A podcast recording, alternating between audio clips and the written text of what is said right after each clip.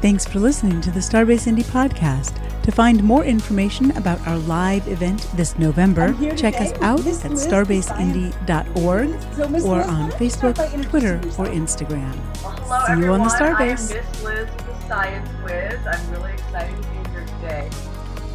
So, how did you get started in science communication? Okay, so I was working at a preschool um, about 10 years ago, and it um, and I was a preschool teacher, and it was very obvious that these kids wanted more science. They want to do more experiments. So what I started doing is um, I started with one lesson a week, and then I went to two and three. And um, while I was doing it, um, first I realized that it had to be very interactive because my audience was preschoolers, um, extremely hands-on, and I had to be cognizant of the attention span. So what I started doing is um, in every single lesson, I would incorporate um, the three styles of learning: visual, kinesthetic, and audio and auditory. So I found that every time that I do a science lesson, even moving forward, I use those three forms of communication. And I usually can bring the lesson home. Um, you know, everybody's everybody can learn from one of those styles of communication. You you started working with preschool age kids. What drew you to that age group? You know, I always have enjoyed um, play-based learning in teaching, play-based learning, and you know, preschoolers. There's not a better audience for that. You know, they are again, they're just sponges. They love play, and that was really why. I mean, a lot of times I will be, um, you know, somebody else will be interviewing me, and they're like, you know, why preschool? and I do elementary school as well. But it's just because there's they're sponges and they are capable of so much, and uh, they love to learn their lesson through play, and I love teaching that way. What's your favorite activity to do with the kids? Well, my favorite activity is when we incorporate dramatization and play acting and dress up into the science lesson. So, for instance, um, I have a lot of different programs where we dress up as a certain kind of animals and then we explore their adaptations. Also, I we have I have lessons where we become Madame Curie, Isaac Newton, and even race car drivers. So, what do they learn from being Madame Curie or a race car driver? Well, so with Madame Curie, they learn about one, all the struggles that she went through to, um, you know, in her, in her experimentation and in her research. So they learn about that, you know, sometimes even as we um, experiment, when we're obviously um, not working with radioactive material, but we, and this, this is usually for the kids that are a little bit older, but we um, will work with some like coarse materials so we can actually feel how it felt for her when she um, worked with the um, with, with uranium and different kinds of rocks. And then of course, race car drivers, um, we learned a lot about physics, going fast, going slow, and push and pull. Um, it's all about the motion when we are the race car drivers. And the same thing with Isaac Newton. You know, we actually sit under an apple tree and experience the apple falling on us, just like Isaac Newton. you don't actually drop apples on the kids' heads, though, right? They are um, styrofoam apples. Oh, that's fair. And and and the uranium is styrofoam as well, I trust. uranium is definitely styrofoam. and I, in my programs, I have nothing toxic, nothing alive. I have real things, but nothing is alive and nothing is toxic. Those seem like very good guidelines. Yeah. So when you've presented at Starbase India in the past, you had people in the room that are of all ages. Do you find that the adults enjoy the basic science experiments too? Yes, definitely. Um, they really, really seem to love it. Um, you know, at Starbase Indy, what I did um, the two times that I presented, I presented it just like I would present in the classroom. So I even started with my puppet show. I start with a puppet show. Every time I present, it's just a great icebreaker. and it's a great way to transition. I was finding, especially in the classroom, when I when I was in the classroom full time, that these kids need some kind of transition. So I thought, well, why not? I can take that transition on the road as well.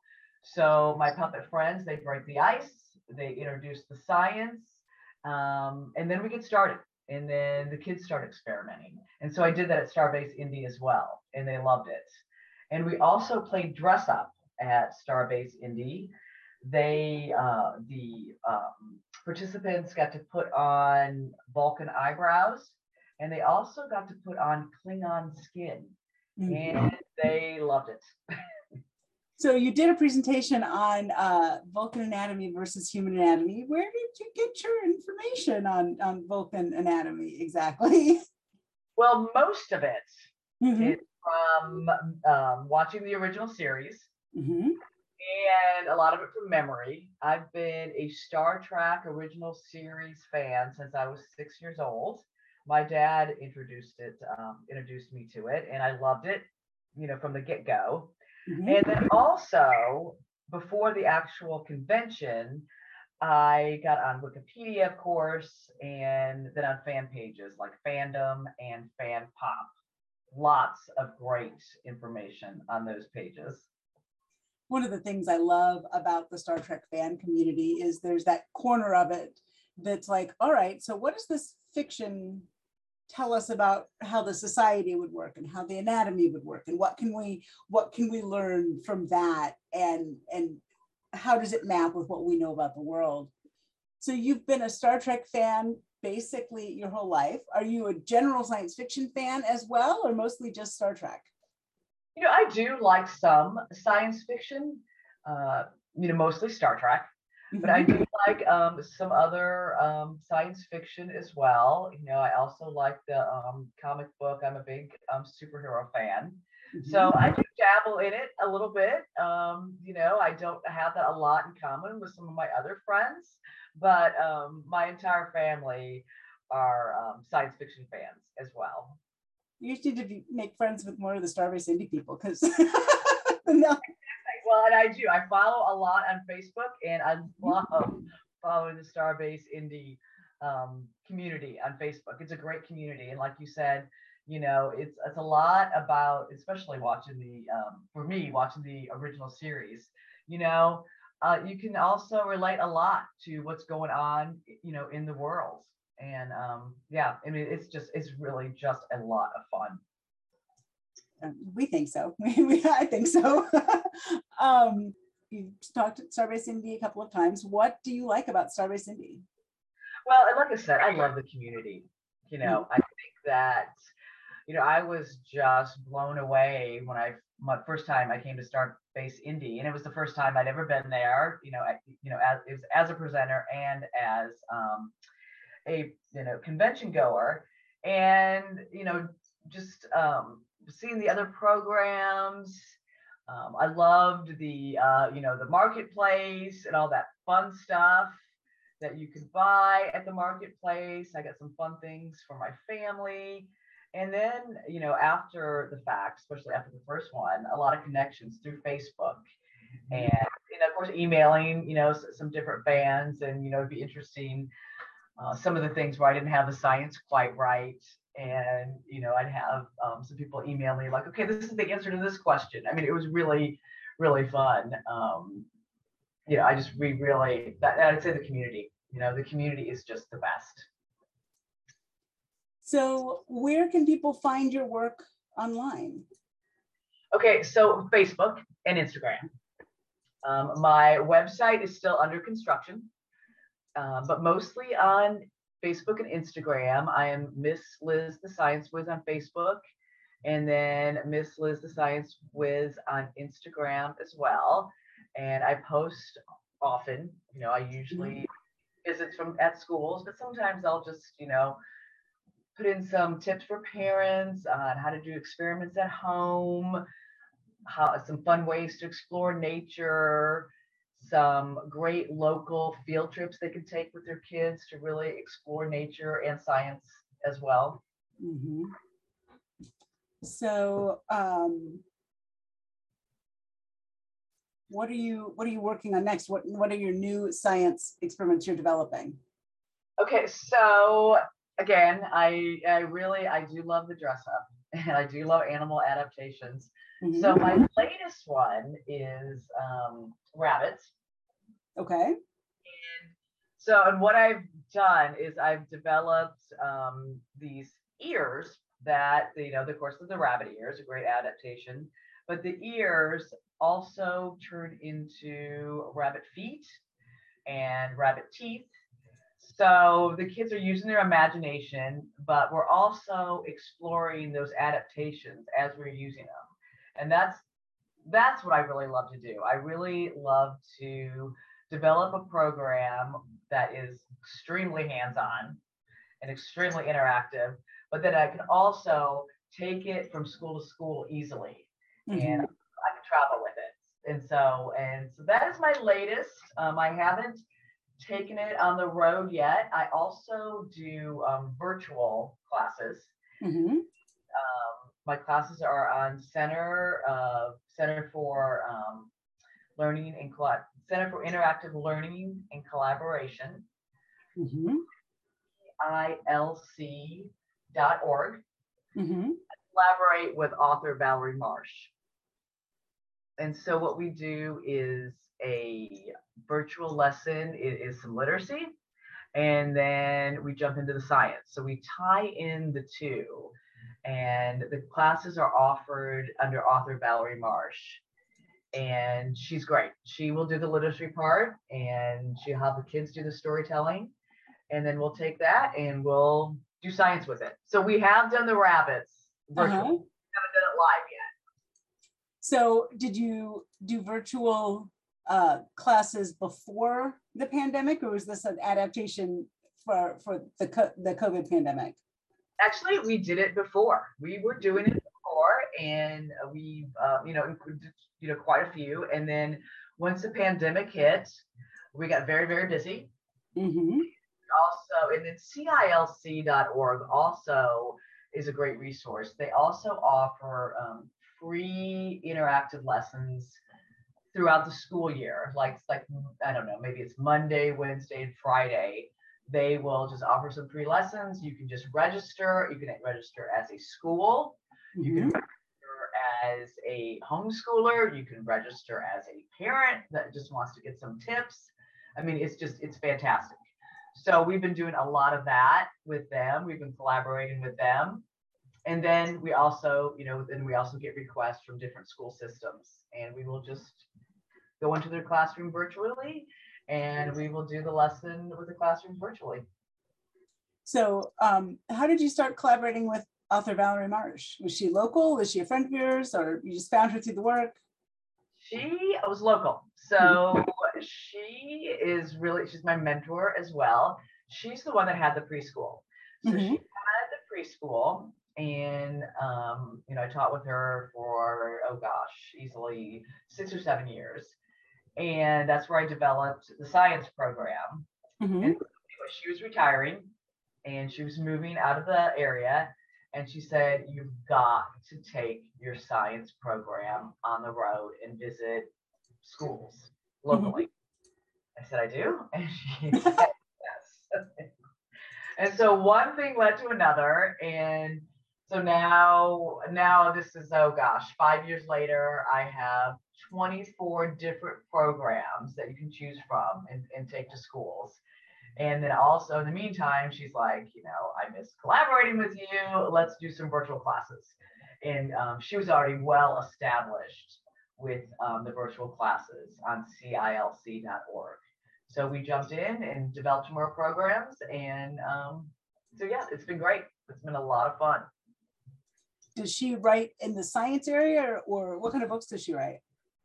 So she has, oh gosh, she has um, a lot of different books on storytelling, how to tell stories with your students, how to get them to be eager writers with um, your students. So for instance, I'll just grab one of them and I'll, I'll uh, describe it. All right. So for instance, she has a book, and you can't find them on on Amazon. Mm-hmm. It's and it's storytelling. They're all storytelling, and it's puppet tales. So what you do is you just make puppets, you know, with your kids, and then you tell a story um, with them. There's finger puppets. There's food puppets. There are, you know, paper bag puppets. Uh, there are apple puppets. I mean, it's extremely creative. And then she ties in a story with that. So, you know, for instance, um, she's got a butterfly puppet. And so, of course, we took that and we used it for a pollinators lesson. So we mm-hmm. we do the butterfly story, and then we take that that we take that butterfly, and then we take it do the science. And the kids have their butterfly. They get to be doing the science virtually with us. With us, we can see them on camera and it's it's really fun. It's really fun to see them do the story and then transition into the science. It's it is fun to see because kids especially and everybody really lights up when you learn something new. There's just that, you know, that dopamine hit in your brain when you figure something out about the world. So I bet it's a lot of fun to spend your days watching kids have that reaction. It's it's my favorite thing. You know, that really is my favorite thing. It is, you know, to get that aha moment you know you're watching them um, you're interacting with them and you can see that they get the aha moment and then really probably the best compliment that I get is when teachers will call me or email me and say, you know, we are out of the playground and they were playing rabbits, or it hasn't been the rabbits yet, but say they were playing um, dolphins, you know, and they were actually acting out dolphins and they were using the adaptations and they were using the vocabulary and they were incorporating it into their play. So, I mean, that is just that's the biggest compliment. You know. Oh, just, sure. Yeah, absolutely. I can definitely see where that would be very um what's the word I'm looking for? Uh, sa- uh, satisfying isn't the right word. Gratifying, maybe. Very. Um, yeah, it feels like you're making a difference in the world. Yes. Yeah, it's great It's just it, it is wonderful. Or or parents will email me and they're like, you know, uh, my daughter came home and she was pointing out the pollinators in the yard. I mean, using that vocabulary and then explaining to them what happens when when a butterfly or a bee pollinates. And yeah, it's great. Yeah, and that connection between storytelling and science, because it is the core way we learn, right? Just through story and through narrative and connecting that in and extending it out. I think that's a fantastic approach for all of it. Yeah, and I, I think it is. I do feel like it's very effective. I mean, I you know I rely very heavily on the kinesthetic uh, style of learning. You know, mm-hmm. doing, touching, uh, you know, especially a lot of my audience, I mean, a lot of them don't read yet. So right, sure. You know, so it's a great way. It's a it, it's a great way to teach them, and it's and, fun. Yeah, and even once you do read, there's still you experience the world a different way through touching it than through reading about it, right? And so having those experiences in a variety of different, you know, modes makes a lot of sense. And it's harder to do in some ways with you know zoom classrooms right? Because you don't have everyone in a room where they can all you know pet the bunny rabbit or you know whatever. Yes yeah it, that you know it, it can be challenging and you know when when um when Valerie, Marsh, and I, you know, collaborate on these classes virtually, you know, we really make a point to do and for them to you know have something that they can actually use and experiment with or use and tell a story with. I mean it may just be a piece of paper cut out like a butterfly but yeah it's mm-hmm. something that they can use and manipulate. And yeah it's fun. It's it's really fun and we've learned so much just by working with other teachers. And the students have taught taught us so much. I learned so much virtually and i learned so much in the classroom. I mean, it's amazing what good teachers four and five year olds can be. I mean, it's you know, I've learned so many different ways to um, do the same experiment, but do it better, more efficient, um, better outcomes. You know. What's the most surprising thing you've learned from one of your students? Oh, Oh wow, that is um, gosh, I learned so much all of the time. You know, I guess in general, you know, I think that um, in general, I I'm still I, I can be I'm very surprised on a daily basis just how capable even a very young child is and how they can they, they how they can do how they can learn how they can um, you know manipulate what other kind of materials we have. Um, you know when i work with assistants i'm like you know let the child do it. Let them do it. I mean um, you know i try to be careful about you know spills and things like that but it, it could happen you know and and that's okay you know um, but yeah, I think that that's what I'm very surprised with, you know, on a daily basis, just just how how capable those little learners can be. Yeah, that yeah, kids can be surprising if you're paying attention to them. Yeah, for sure. You know, and letting letting them do it, you know, and you know, some like I said, I've learned so much by just letting them do it. I'm gonna give them guidelines, but letting them do it. You know, and sometimes I want to be like, don't do it that way. And then I'm like, oh my gosh, do it that way what a great idea. Hey, look, it works.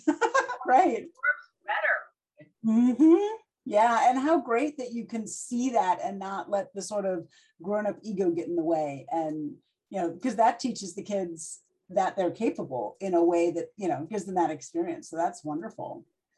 Yeah. So, I, I, yeah. Go ahead. Well, I learned from another scientist that, you know, in, in, in while, you know, observing um, and teaching the kids that you know you learn so much from your mistakes as well and i think that you know we know that we hear that and but actually experiencing that is like yeah there you know you, you do learn from your mistakes and i like to convey that you know i like to tell them you know don't get frustrated it's okay you know we've, we've learned something here yeah was it uh was it thomas edison that say i didn't i didn't fail 10,000 times i found 10,000 things that don't work. Exactly. Exactly. I think you're right. Yes. Yes. And that's a great, that is, that is, that, that's such a great quote. And, um, you know, and it's so true, you know, try, try, try again. And it is good information, right? It, it, it feels like failure sometimes to figure out that whatever cotton filament doesn't work for a light bulb, but it's good information. It, it, it shapes the path, even if we're used to stories where success comes more quickly. That experience of we didn't we didn't do what we thought we were going to do, but we learned a thing. It seems very important for kids. Exactly. Exactly. I mean, you know, and you can just see, you know, and you can just see it as, you know, and then then they then they're eager to try again, and they're either mm-hmm. trying to work the problem, you know. So, yes, yeah, it's it's. I love my job. I've got a great job. It's so much fun. So in addition to sign your kids up for Miss Liz, the science was that classes, what other advice do you have for parents who want their kids to be interested in the world and interested in science? You know, I I love I love getting outside and getting outside with nature. And I, you know, and parents ask me that, I'm like, you know, take the field trip. You know, even if it's even if, if it's it's to the local, you know, even if it's if, if it's a park that you haven't gone down the street or or a nature center, and you know, explore and you know go ahead and, and, and go ahead and do that now and if your child you know if they're really really interested in say chemistry and you think, oh, they're too young. There's so many different things that you can do with baking soda and vinegar. You know, you can do it. I don't even know how many different ways, hundreds of different ways. And if that's all you do with them, that's okay too. You know, you don't have to, you know, buy all the expensive kits. And, you know, if you want to and you're into that, that's fantastic. There's some great kits out there. But I'm a big fan of going to Dollar Tree, especially when I do chemistry. Going to Dollar Tree, getting a few supplies, and just have at it. You know, I call a Dollar Tree now my lab store. Oh, great! Yeah, all the creative things you can come up with there. That makes so sense. There's so many hacks also on, um, you know, online, and one of my favorite um, websites is uh, Little Bins for Little Hands, mm-hmm. and they do really a fantastic job of exploring science, explaining the science, and using Dollar Tree materials. Yeah, so you don't have to spend a lot of money. You just have to have some curi- curiosity and some time. And as hard as those things can be, it's also really rewarding to watch the kids get excited about the world. In the local library too. You know, if your kid loves dolphins, you go and get, you know, 25 different dolphin books. And I do a lot of that too, especially when I do longer classes or I do camps. I just take in so many different library books. So when they have a little downtime, they can explore the books. And that's just a great way, a great way and a cheap way to explore science as well. And you have to give the kids, or there's a benefit to giving the kids a little bit of time to just explore and see where their curiosity takes them instead of having it constantly structured to the second, I would think. Yes, you know, and I do try, especially when, like I said, when I do like longer camps and things like that, I try to give them time to just kind of do it their own way, uh, explore the lesson again, because especially as teachers, I know that I can also I can I can I can constantly direct and guide, and so mm. I, I do try. You know, I, I definitely try to let them have some space and let them explore. Thank you so much for talking to us today. Well, thank you. I'm so glad you reached out, and I'm really excited about Starbase 2022. Yes, yeah, I'm excited about it too.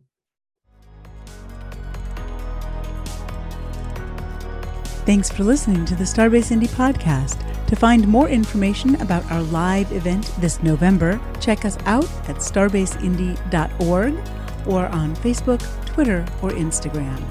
See you on the Starbase.